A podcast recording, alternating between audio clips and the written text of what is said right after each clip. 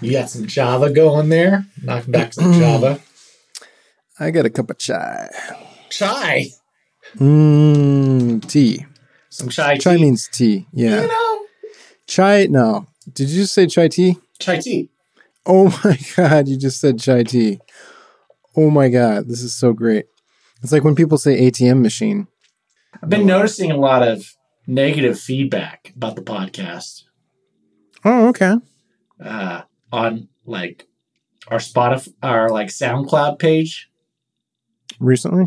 Well, someone will get mad at my tweets, right? Mm, And then they'll go to the SoundCloud link and leave a bad review of the podcast. yeah. And, you know, you hear the word, you hear the phrase, the worst podcast I've ever heard, Mhm. right? So I, I like started listening to other podcasts. Like maybe that's true. Like maybe other, every other podcast is better. Maybe this is the worst one. It's just, it's simply not true. Like if you, if you like go through iTunes, right? Mhm. And you find like every podcast about the Dallas Cowboys, Okay. and then you pick out like the lowest rated podcast about the Dallas Cowboys. That's probably not the worst one. Well, yeah. I'm just saying if you use that method, Okay. you're going to find one that's worse than this show. It's just like one guy, it, like a lot of these shows are one guy, right? Okay. One guy podcast. So you're saying that we're better than the worst Dallas Cowboys podcast? I guarantee it. I was in an Uber yesterday. The driver was playing Larry the Cable Guy's podcast. Larry the Cable Guy has a podcast. oh my God. How many stars did this Uber driver have? Bro, bro, he was like, uh, do they do 10 on Uber? It's five stars, right? Five it's five stars, yeah. He was 4.7 at least, I think. Because Wow. I, I thought about that when I like sat down in the Uber. Yeah. And he also seemed like a really nice guy. hmm He was, I'll put it out there. This guy was black, by the way. like, I didn't Okay. realize a black person would ever listen to Larry the Cable Guy's podcast. Larry the Cable Guy just seems like someone who cultivated a white audience, right? like white based humor. But like, you know, You're saying black people don't like to get her done? I just think conceptually, people like the whole caricature Larry the Cable Guy did, you know, this character was a character that white people find funny. Yeah. It's like the white version of Tyler Perry. Or something. You mean like Madea? Yeah, he's You like the white. Larry the. Cable Guy is like the white Madea? That's exactly what I'm saying. Madea's pretty funny. Okay. But, you know, it's not like your go to as a white person. You're not like, put on some Madea. Madea has like one one bit that's like just end- endlessly funny, hmm where like Madea will say something with like a T where it shouldn't be. I and my understanding is that like she thinks that's like classier or something. Mm. So she'll say like "Good afternoon." Good afternoon. now that's funny. But anyway, I was listening to Larry the Cable Guy's podcast, and I guarantee you, man, that's worse. Like if it was a best of too, like it was a best of episode. I could Wow, see that okay. on the, uh, you know, So that's as good as it gets. Yeah.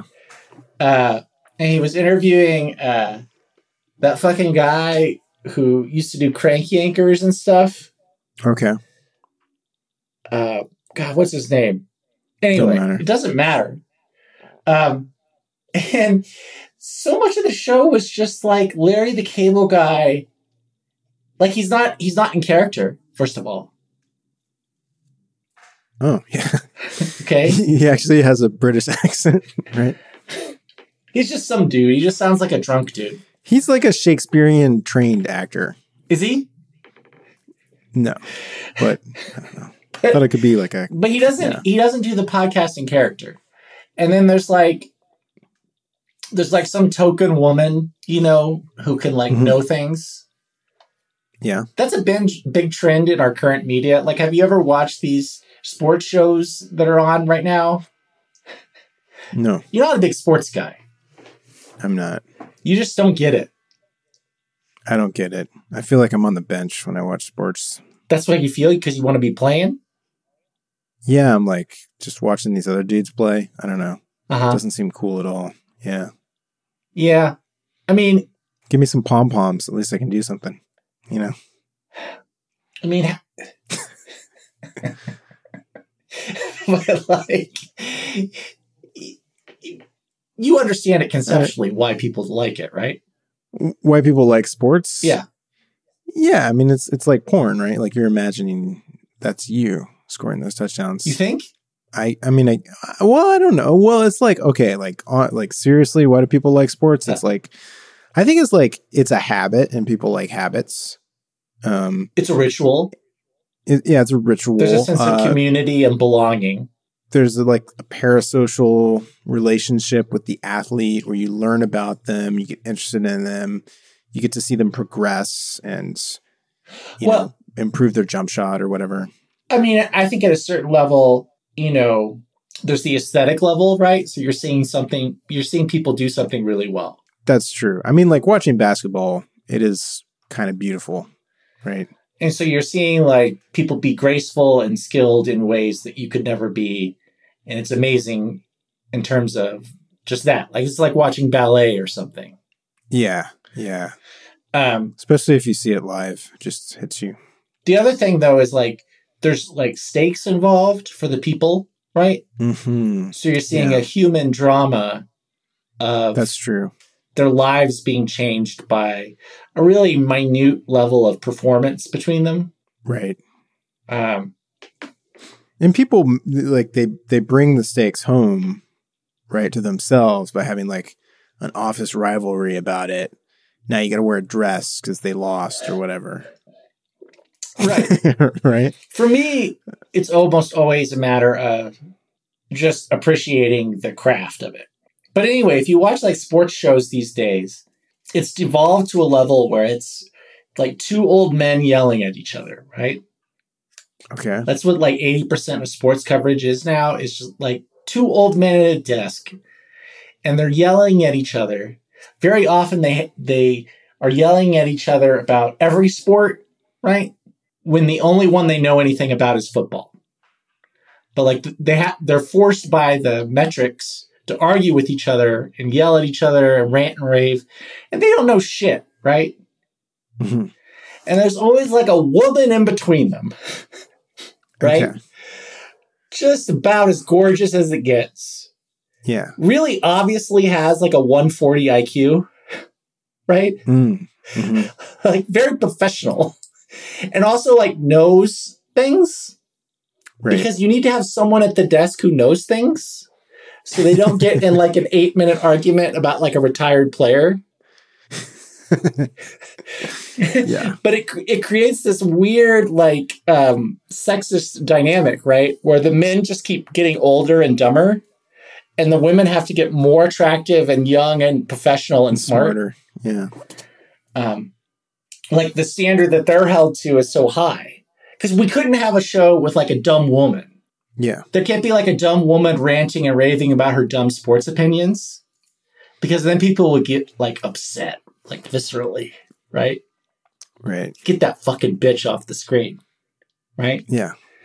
But if it's a dumb asshole ranting like, and raving oh, yeah. This is like one of my friends. I know that guy.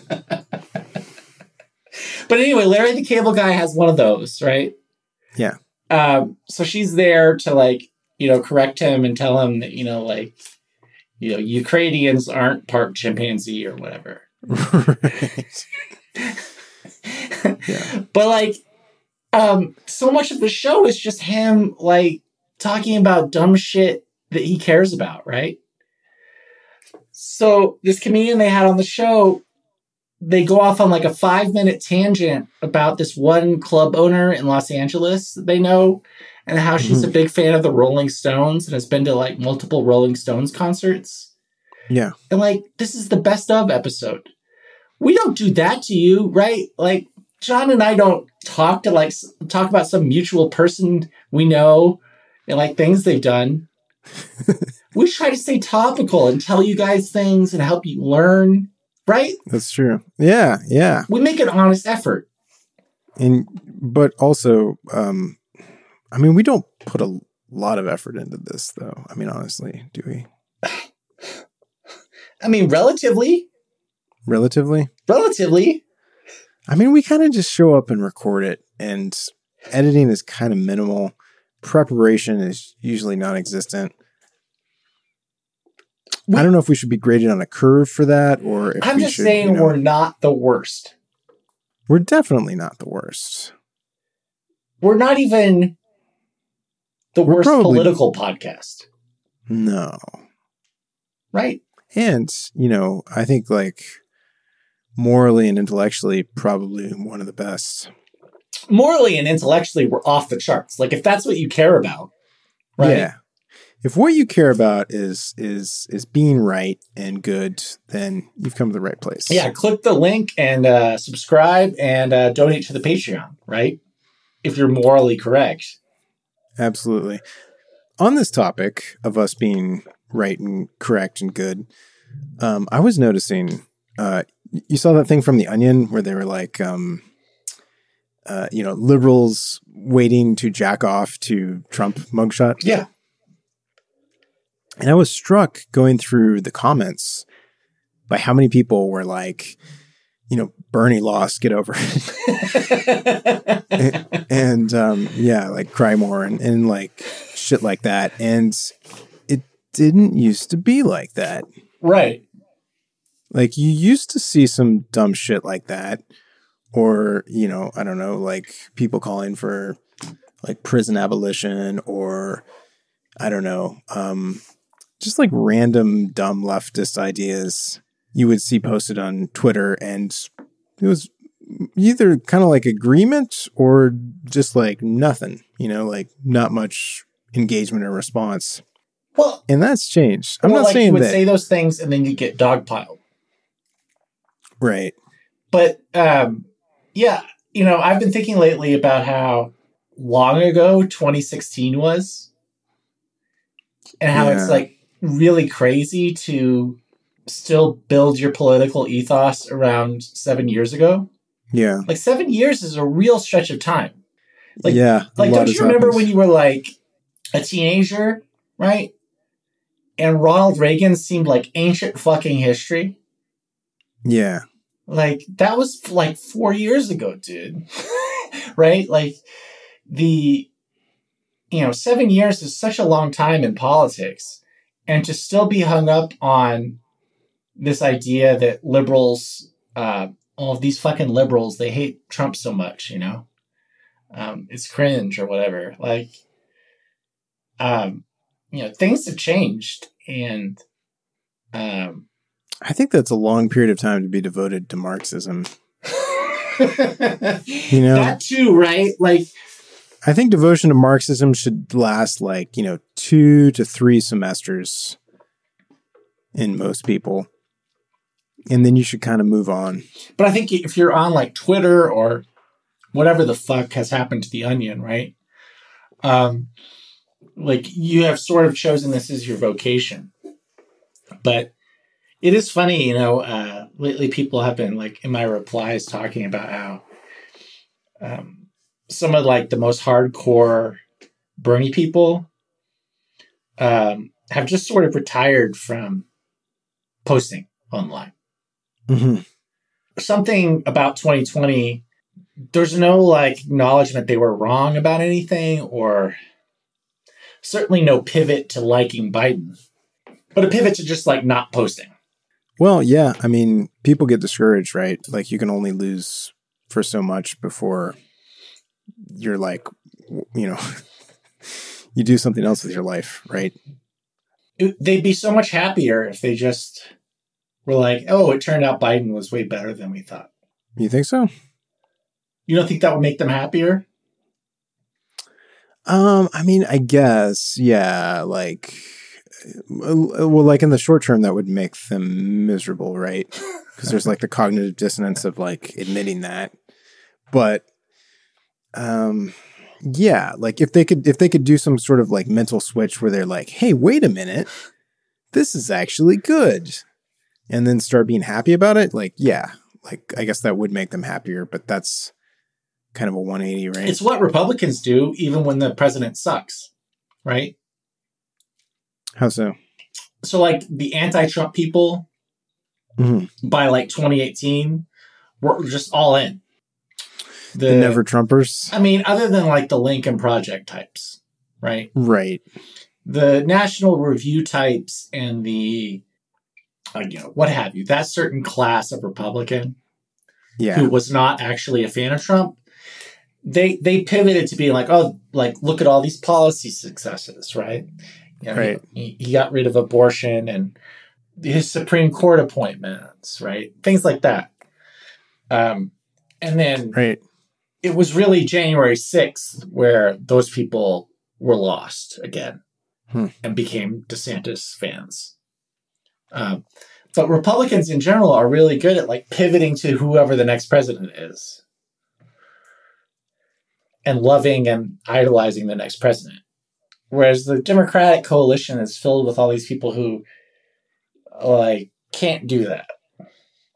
Like they can't they're constitutionally incapable of liking the president. Right.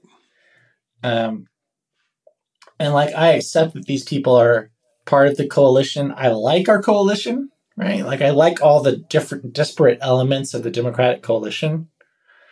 Um I'm just saying to them, you would be a lot happier if you could look at Joe Biden doing things that you've wanted a president to do for a long time and be like, good, great, thank you. Hmm. Is that argument effective though? Because do people choose their beliefs based on what they think is going to make them happy?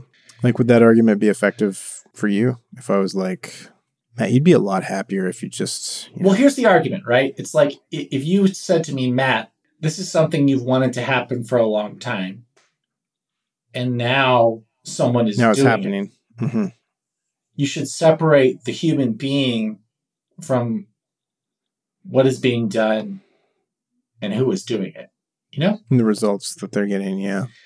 and you know i can't say in a vacuum how i respond to that because in general i like to think that way Hmm. right so when trump you know chose to sign the cares act i knew that it might help him get reelected but i was one still was that? Was that the checks? Well, I mean, the CARES Act was a lot of things. Child tax credit, you know, that thing was loaded for bear. Okay. Um, but when he signed that, I was still happy he did it. Right? Yeah. Yeah, yeah, yeah. And I didn't pivot to like saying the CARES Act sucks. I think the CARES Act is sort of a good litmus test for whether people take things seriously. Hmm. So I was happy when he bombed Syria. I thought that was cool. well, That was good. It was based. Got away with it. I thought it was funny. there was no escalation. I thought it was funny. It was the. It was. It was. It was definitely better than not doing anything. My Like, immediate response based on the was to like see all the people who like were crying. Yeah. Like lots of people were crying because they thought that meant a war. Right.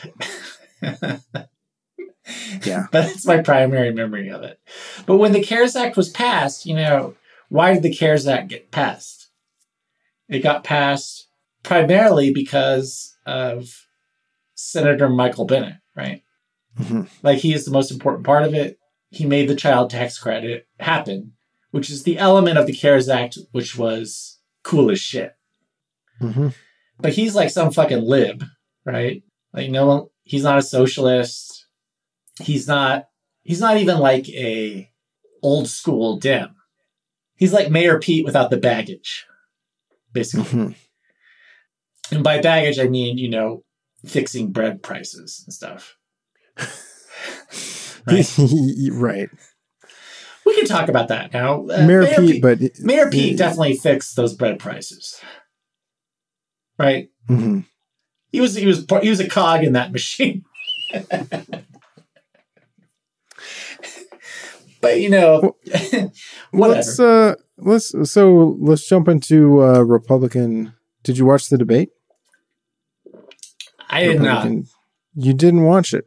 That's amazing. Last time you were saying you hadn't missed one in like 15 years. My girlfriend, she had a stressful day. So you turned the TV off and you just rubbed your No. feet.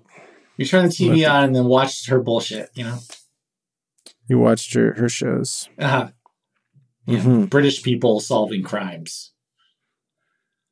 Oh, that's all. That's fun. Yeah, but you I'm know, British that you- people solving crimes is a fine thing to watch.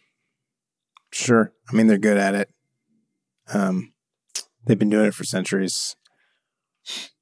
Um, there's all sorts of like you know manners over there. Sometimes that features into the crime. That's true, Mhm. right? Whereas, Someone like, uses the wrong fork and you gotta kill him or whatever. well, like on those British shows, they're always set like in the '60s or before, right? Yeah. And and the murders Little are just seaside village. the, the murders are just Establishing shot of the seagulls. they're more quaint Come the way they murdered on. people back then. Yeah, blunt And objects. maybe even still now in Britain, you know. Whereas in America, our murders are just like drive-bys, right? Like, Yeah. like you watch a cop show in America, and it's just like someone got shot, and you have to figure out how they they shot them. Um, but Yeah. uh, yeah, so I The last 48. so I so but you know I caught up on the debate, you know, I know what happened. The vibes to me have been surprisingly bad for Trump since the debate, Yeah. and I've been reconsidering his decision decision uh, not to attend any debate. hmm And it's sort- I, I've reconsidered it on two levels. One level is he would absolutely destroy these people, right? True. Yeah. um, you know, Vivek and Ron are the main problems, and he would destroy them. Oh, Vivek is just, I don't think he needs to worry about Vivek. I mean, like, if he ever becomes a threat, I mean, Vivek is so funny, dude. dude. Yeah. like he's he is maybe the phoniest politician I've ever seen. The only other person who's like in the same mix is Ted Cruz, yeah. um, who I feel has the same problems at a national level, where there's just nothing to Vivek, right? Like well, I mean, he's I would a, believe he's the a monotheistic Hindu who doesn't eat uh, meat for ethical reasons. But but I'm sure if you asked him about that, he would say that Like, he's not going to win. Yeah. if you asked him about the meat thing now, he would say like that was a thought I was considering. It was a thought experiment. You know, I wasn't actually saying that we shouldn't eat meat. I eat meat all the time. I just ate a dog. yeah, yeah. I, I love how he, he's taken uh, like uh, how you can just lie now to like a new and even dumber extreme where they're like, he's like, they're like, you said that. He's like, no, I didn't. They're like, yes, you did. Here's the recording. He's like, no, that is not the recording. Like, that's you. That's a deep fake. Like, like what even? He like does. He has no plausible basis to say that. Um, you know, he's just so proven wrong, and, and he keeps going with it. you know, It's- he's it's been wearing a baseball cap that says "truth." truth. Yeah, truth. It's like all capital with a Mhm. period. Truth. Right. Um, and like in general, I recommend whenever you see someone wearing a baseball cap that says truth, that motherfucker's gonna lie to you. Yeah. If you're actually telling the truth, you wouldn't need that hat. Yeah, there's no there's no way. Like he goes up against Trump, and Trump's just going to be like, you know, I don't know. He'll he'll make some jokes about eating cows or some shit like that. And um, I do think that like um, the idea of Vivek being the nominee, while he is, you know, in the same fascist lane as DeSantis and Trump, mhm. I do admit that it, it tickles me to imagine him being a major party nominee and trying to build a Rust Belt, um, Sun Belt coalition as uh, a very shady well, Indian man. the problem with Vivek is he's not the kind of masculine leader that the Republicans need. When you when you're in Florida and you're doing man stuff, you get a feel for the kind of manly. When you're out there, you're doing woodworking and Brazilian jiu-jitsu.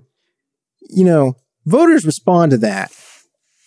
It That's- just seems like yeah, it's like it is crazy that these are the three choices. Um, when I don't think I don't think Ron's a good national candidate either.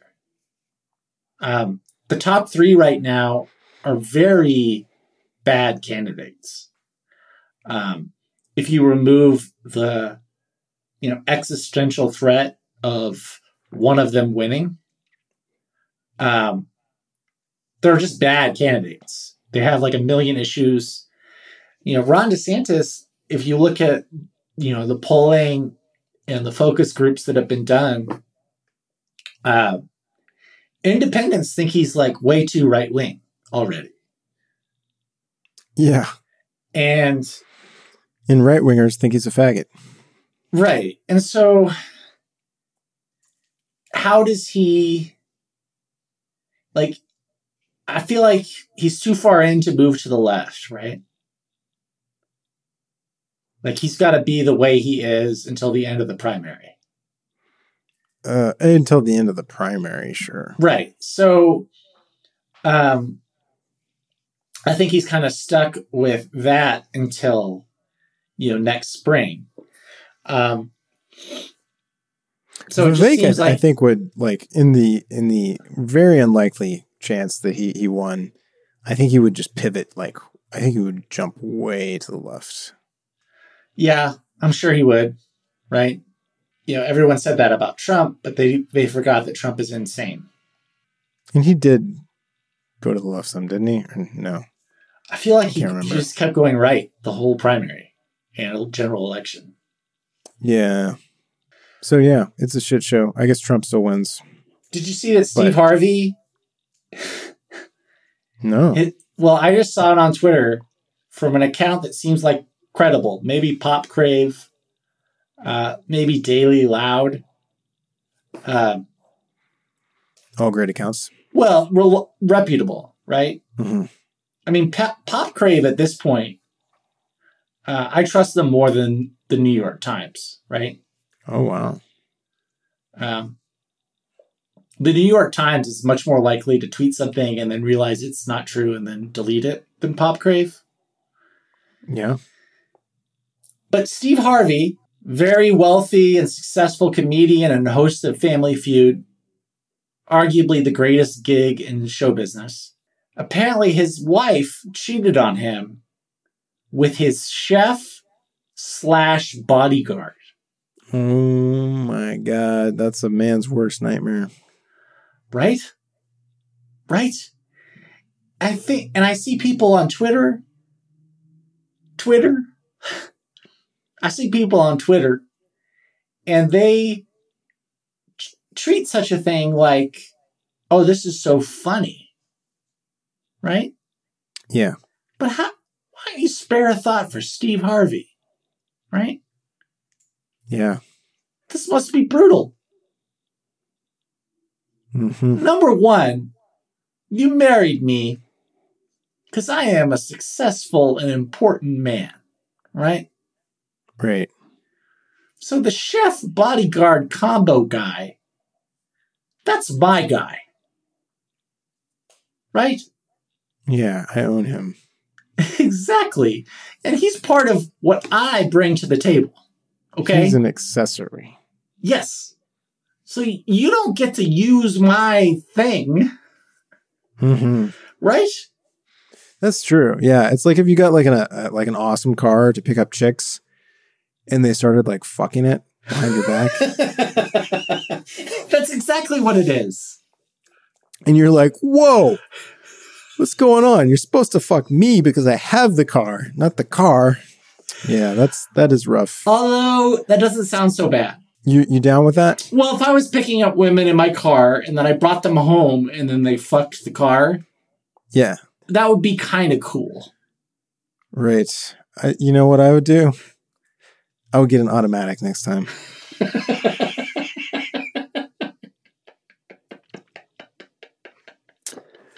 Um, I had something else to say on this. Oh, um, it reminds me a little bit of um, A Thousand and One Nights, Uh huh. the the tales of A Thousand and One Nights. Have you ever read the, the the intro to that? No, I just know that they've made it into a porno many times. So the book starts out, and there's like this prince, and his wife is like, you know, she always goes somewhere at like, she always goes for like a walk at, you know, 8 p.m. or whatever, right? And so one day he's like, where is she going? And so he like, he follows her, and she's meeting up, and she's like fucking a black dude. This is true. This is actually the uh, story. And so he's like, uh, and he like pulls out his sword and he like chops them both in half, you know. But he's like really like broken up about it. And he's like, ah, you know, I got to go stay with my brother, who's also a wealthy, you know, prince. Um, and so he goes and stays with his brother and he says, like, man, like, bitches be lying and cheating. And the, his brother's like, yeah, well, but my wife would never do that, right? he's like, I don't know, man. And he's like, well, you know, she likes to go for walks too, right? So he decides to follow her, right? And he follows her out and she goes to like um, some secluded place and like 50 black dudes come out.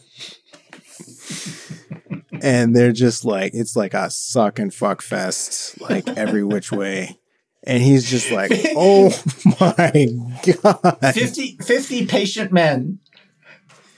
Yeah, well, they're all like fucking each other too. Oh, like oh, wow. Okay. Yeah, like it's just like a like the craziest, like most debauched orgy that um, a Middle Eastern man hundreds of years ago could have could have imagined. Uh-huh.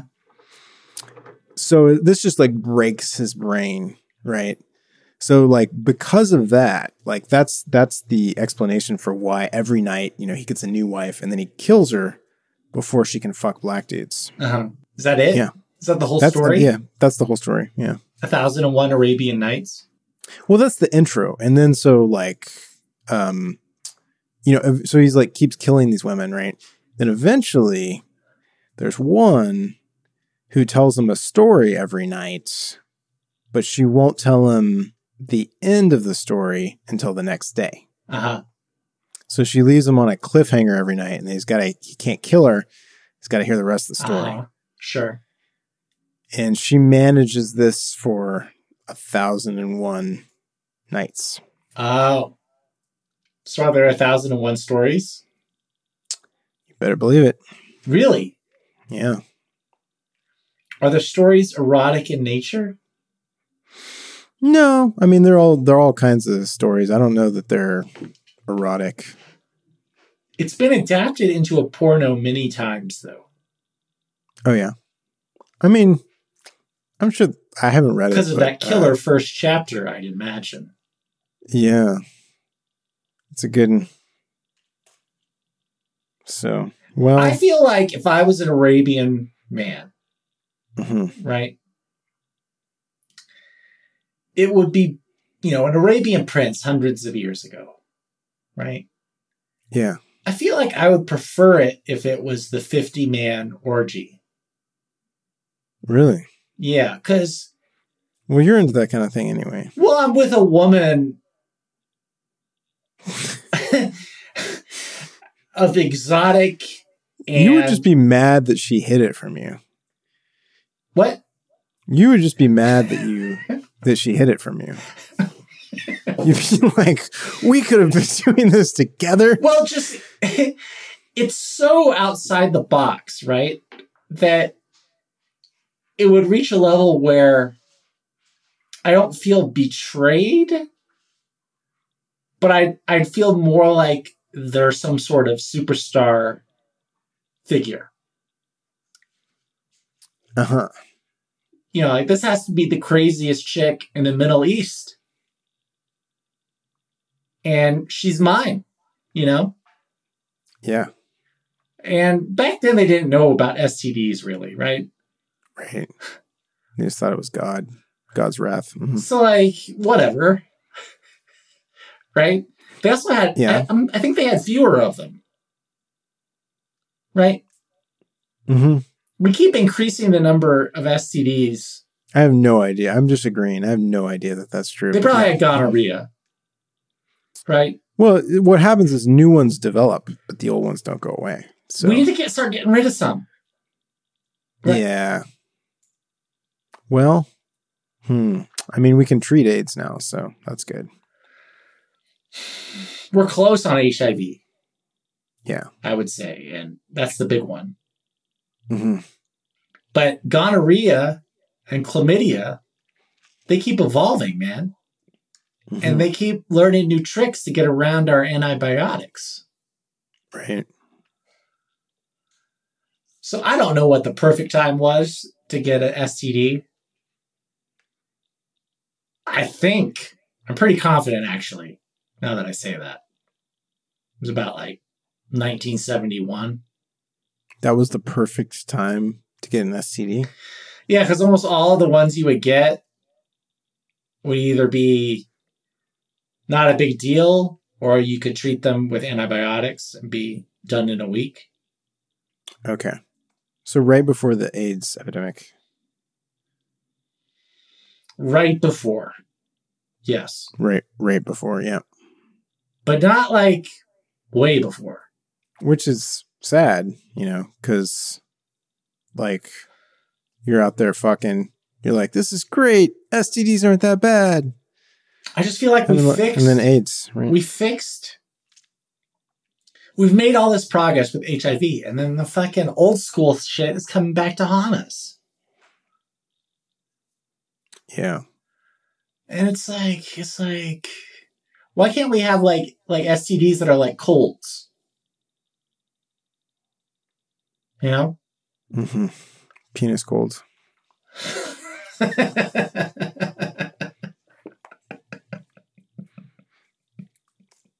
Um, so what else we got? Um, Jake Tapper. Do you want to talk about Jake Tapper's well, I was, book? I was just thinking we could read his book. okay, like a book club thing. Yeah, like Jake Tapper, uh, award-winning novelist. Uh, I noticed looking through here that I'm contributing way more topics. That's true. I have been slacking with the topics recently. I feel like I've thought of a topic, but I didn't write it down. Mm, although I did bring up the Republican debate. That's true.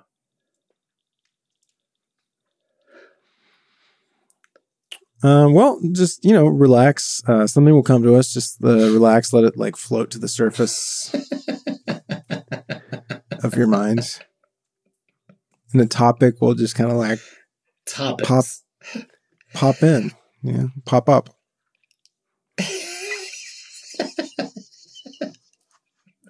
right. If it doesn't, you know, we can uh, we can turn this into an Here's ASMR. of the most interesting topics. Oh, are you asking Chat GTP? I should have done that. Interesting topics include global warming. That's a big one. Hey, we're sucking carbon now. I saw something about that.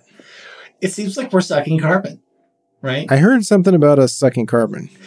well, the IRA, the Inflation Reduction Act, they're starting to spend that carbon sucking money. Right?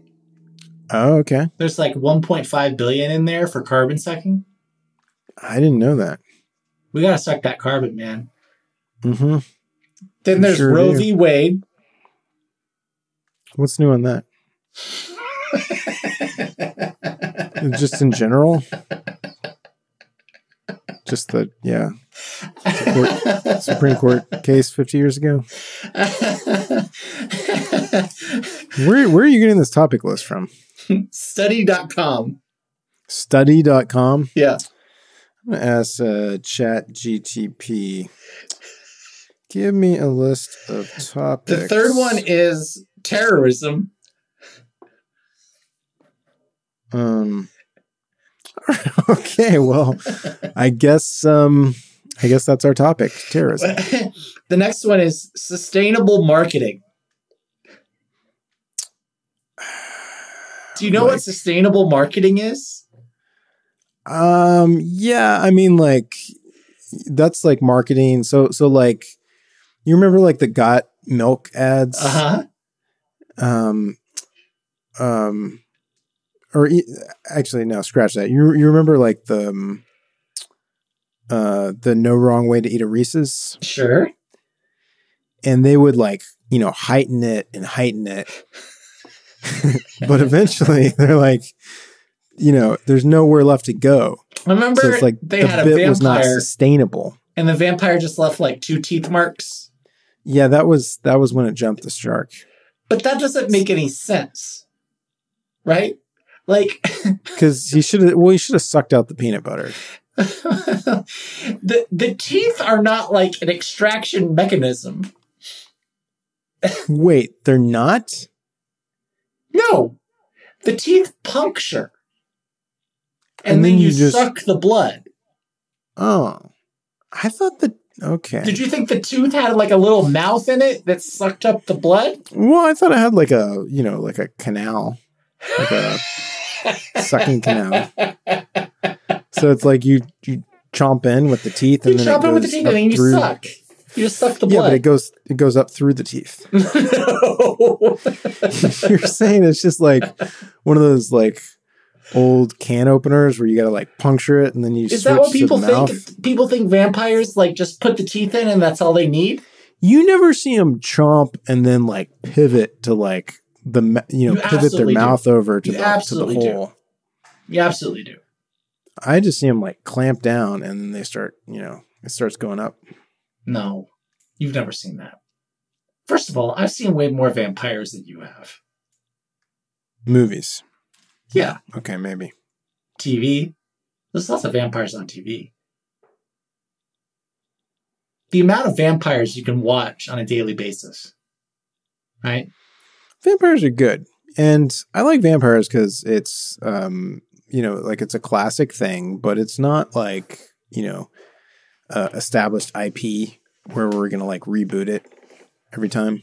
Well, vampires are interesting, right? Because it's like one book, right? Oh yeah, So, like, Dracula is the genesis of all vampire stuff, right? So, like, there is this one very Sorry, I- specific. I just asked Chat GTP for a list of topics. So, let's talk about it. I want to talk about it. This is interesting. This is a free flowing you wanna talk podcast, and we did politics already. You want to talk about the the list of topics from Chat GTP? It's GPT. GPT. Yeah, you're right. You want to do the chat GPT? Well, I want to talk about vampires again. You, well, when you said let's talk about it, I want Maybe to we talk can talk about, about vampires with like a what hot was the chick. antecedent? we should get a hot chick on the show and talk about vampires with her. Okay. You know what I'm saying? Because hot Mm-mm. chicks love vampire stuff. Yeah. Okay, give me the they're- chat GPT. Okay, so um, I yeah, list of topics. Um, from Whigs to Twitter, the evolution of political smear campaigns. One topic. Um, Wait, what did you ask Chat GPT here? I said, give me a list of topics for an uh, am I misspelled it am and reverent political podcasts. Okay. And it gave me uh, why politicians can't meme a deep dive into political social media fails. Uh huh. No, that's so boring. Yeah, that one kind of sucks. Uh, but it's got some good ones like, this is like uh, for all, a book. They're giving us like concepts for books. All hail Emperor Zuckerberg, big tech and its political um, canceling cancel. Oh, that's too bad to say out loud. I feel like study.com was better. There was a oh, I like this one. Dinner with dictators: the soft power of food diplomacy. Again, these are all like books, right? They're not like. Is the idea that the whole show would just be this? I guess I don't know. Uh, give me twenty. Wow. Number five is biomes. Uh, on on study Study.com. their list of topics. Their list of like topics, Interesting topics. interesting topics, biomes. What's a biome? A biome is like a lot of things that are living together. Uh huh. It's like the real world's on a uh, microscopic level, So how microscopic?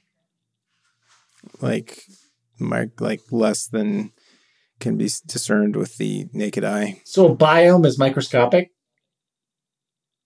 Yeah. Are you sure? Yep. Yep. Sounded like you were lying. Nope. Not lying. So biome is like a bunch of bacteria in like a petri dish. Or your gut. You have one inside you right now. Oh, gut biome. Yeah. Is it? Do I have gut biomes? Mm, not unless you're a cow. So I only have a gut biome, Yeah. but my gut is pretty big. Yeah, I mean, there's different like neighborhoods. You know, they Of probably have their. Yeah, they probably have like their regional dialects, and like you know, every part's got its own kind of feel to it. But it's it's one biome. You know, stuff's still like moving around in there. They're not smart enough to have dialects. Well, I mean, not as we would understand them, but it's more like patterns of chemical signaling. Oh, I hate this repurposing of words. What? The language of bacteria. They don't have a fucking language. Hey, how about a little like you know poetic license, huh? Okay. You can't. Okay. So biomes, yeah, biomes Autism. important. That's that's another topic. It's another topic. Another interesting topic. What's up with autism? What is up with autism? Yeah. I don't really understand it. Why are more people autistic now? I don't know. And there's some of them faking it. Why do they like anime so much? Anime. Do you say anime? Ugh. Um I don't know. I don't I don't know. I don't know about these study topics. I think we're killing it. This is very sterile. One of them is the Ring of Fire. What? The Ring of Fire. You know the Ring of It's Fire. it's biomes, anime, the Ring of Fire. The Ring of Fire? You know what the Ring of Fire is. The vagina? No. It's like that ring of islands Oh. that have all those volcanoes. Okay. Do you have any thoughts on those volcanoes? Do you have any opinions about that? You know, I sort of feel like the Ring of Fire volcanoes? speaks for itself. right? Mm, I understand Mhm. why it exists. I understand that there's nothing we can do about it. You know, okay. there's nothing you can do about a volcano. That's probably mostly true. Yeah, I mean, if there was something we could do about it, we'd do it. Your options are, yeah, you can't. What if we could like cap them and just You just pop up somewhere else. Because all no, that. but I mean like I mean like you know like just put a little like regulator on the top. Oh, so like lava comes out consistently?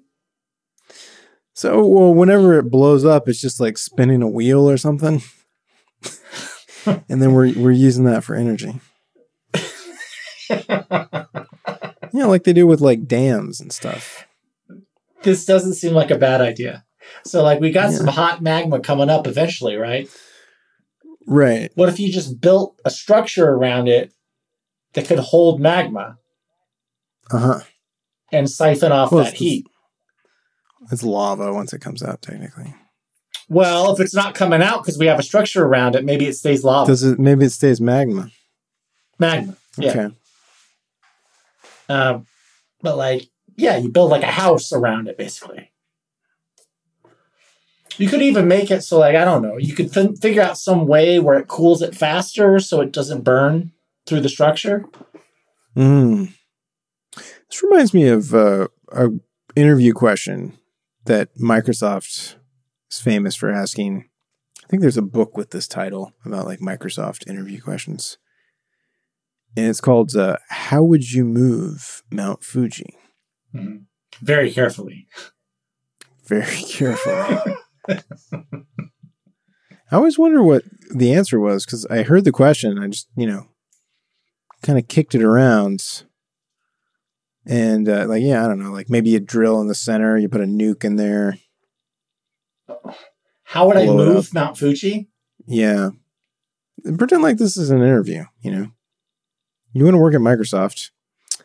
How would you move Mount Fuji? I would conquer the world and then change our definition of where places are.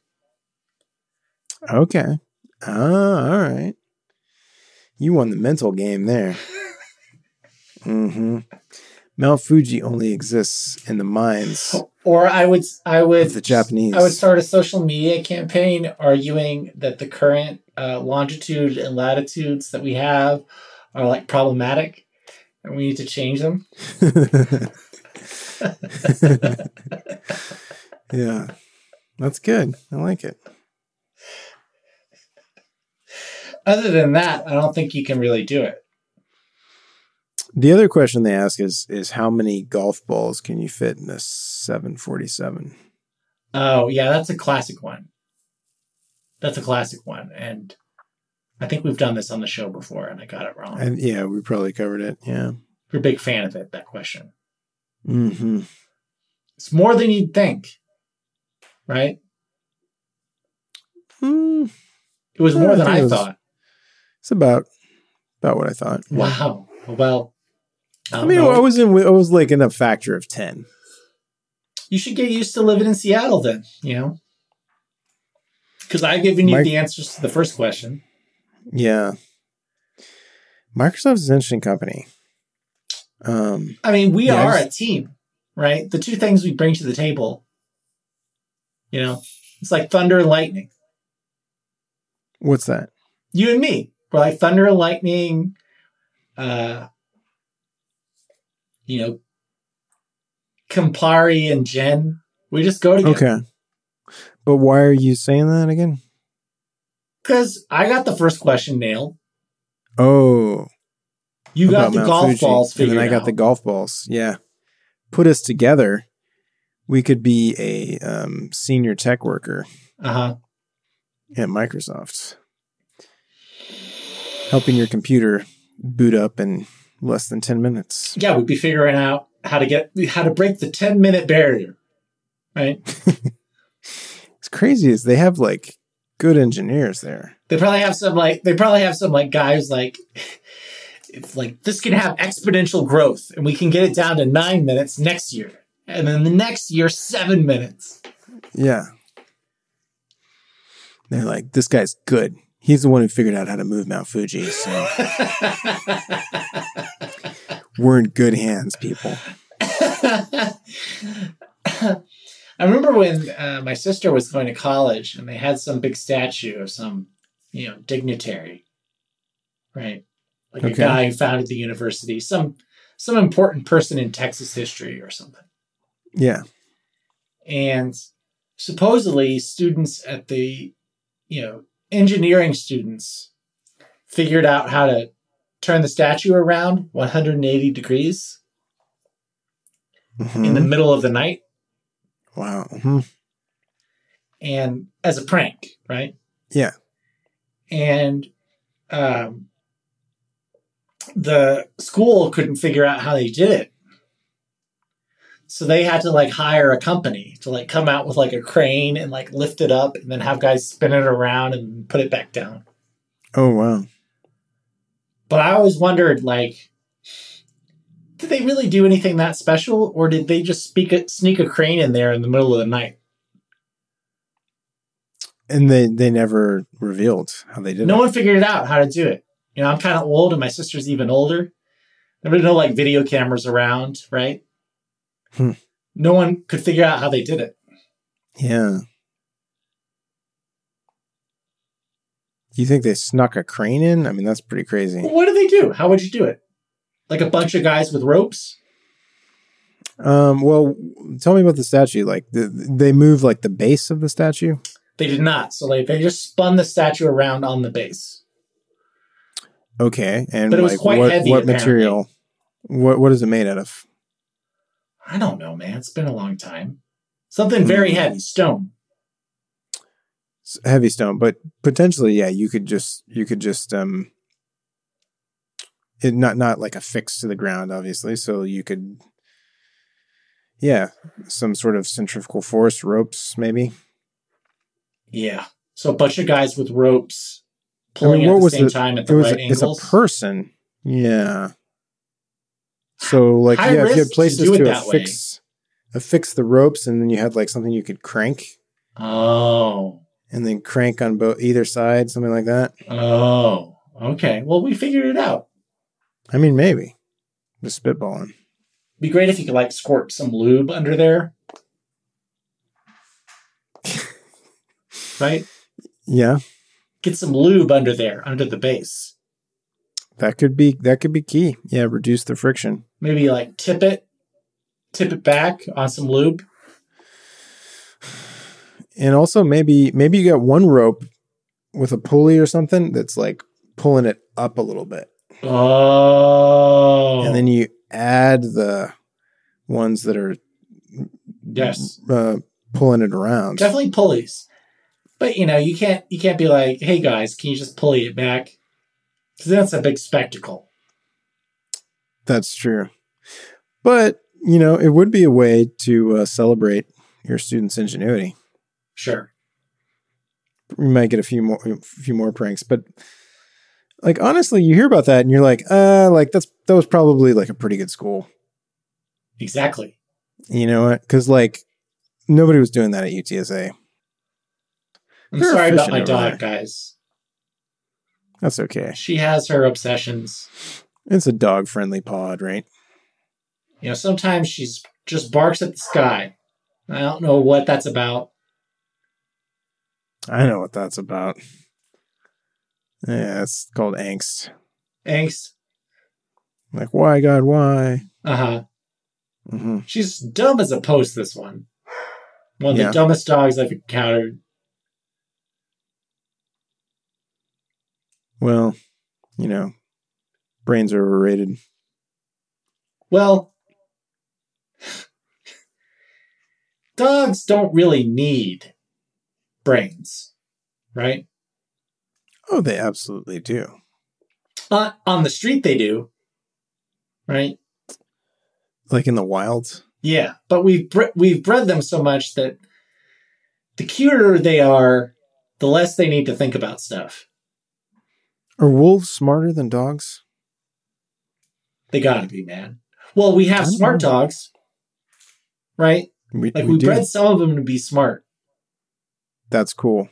And it's proof that eugenics works, right? We can do it, guys. We did it with dogs. We can do it. Theoretically, it works, right?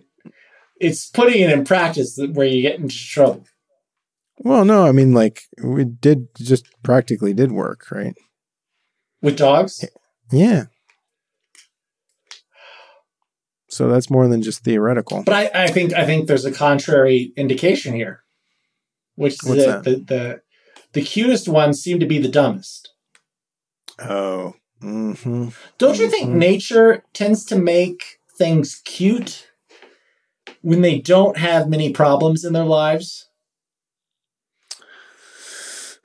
That's an interesting question. So, I mean, what's definitely going to be true is that you have competing priorities and, you know, you can't have everything, right? So, you can't breed for intelligence and attractiveness at the same time, at the same rate, right?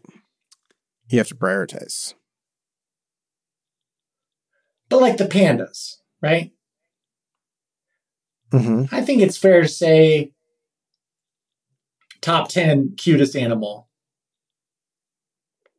Okay. I mean, just in the abstract, objectively, based on the opinion of the world, way up there among the cutest animals. Yeah. And they have no predators and no prey. Mm-hmm. They're just big animals who fuck and eat bamboo. Right. And all of their, you know, tasks in life are really based around their relationships with other pandas. Sure. Um, whereas I feel like a hyena, a very ugly animal, a hyena wakes up in the morning and has lots of shit to do, Mm-hmm. right? Or fight over some scraps of meat or whatever. They're a working animal. Mm-hmm. The whole dog, hyena, wolf distinction, right, Yeah. is apparently there's some semantics to it that I don't understand. Where a dog really isn't a wolf that's been bred a lot, right? Okay. There actually is a genetic difference between dogs and wolves.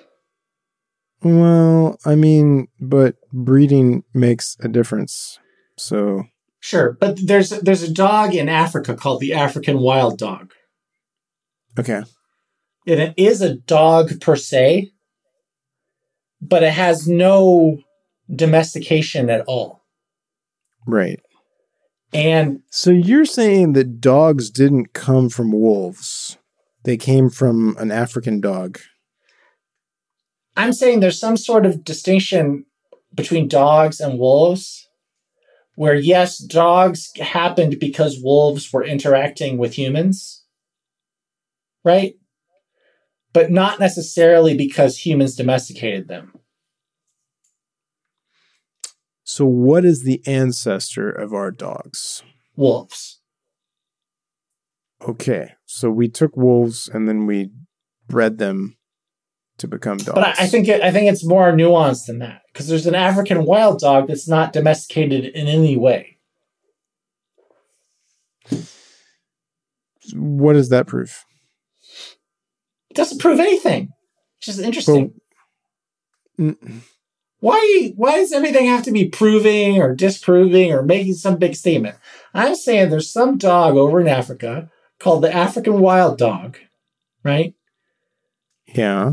And these people who are authorities on the subject have chosen to say that this is a dog, right? But this fucking thing is not domesticated in any way. And you can't I'm- you, you you can't like you can't like pet it. Right. Like you So you're saying that like there's being a dog doesn't mean that it's domesticated. Yeah, that's what I'm saying. I feel like they, they- you know, like, what I'm saying is there's wild dogs out there. yeah, There's wild dogs on the street out in the savannah doing dog life. And they're doing dog life in a way where they have their own priorities and concerns.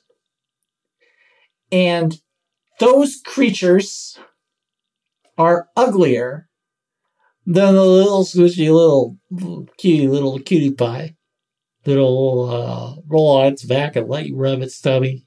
those dogs are real cute and stupid. Because they don't got anything to do, these fucking dogs. And that's what I have down there. Dumb as a fucking post.